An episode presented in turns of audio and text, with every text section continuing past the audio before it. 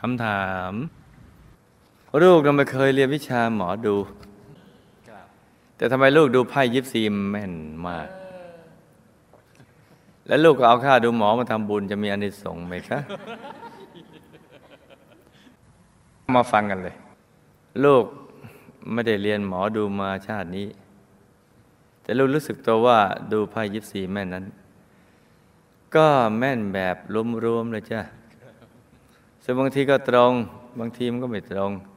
แต่ส่วนใหญ่จะตรงตรงแบบรวมๆ ที่มีอัตยาศัยชอบดูหมอและชอบนับถือสิ่งที่เฉียดเฉียดพระรัตนตรัย คือเฉียดพระรัตนตรัย เช่น ปู่ฤาษีบ้างเสด็จพ่อเสด็จแม่เจ้าอะไร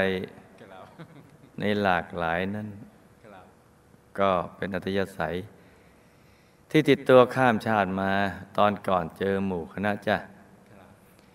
ผังนี้ก็ทำให้มีเชื้ออย่างนี้อยู่ ซึ่งแต่เดิมตัวเองเนี่ยก็ชอบดูหมอมาก่อน ต่อมาพอตบะแก่กล้าก็เลยดูเป็นหมอดูเลยซะเลยเงินที่ได้มาทำบุญก็ได้บุญ แต่เป็นบุญเจอความหลงจ้ะ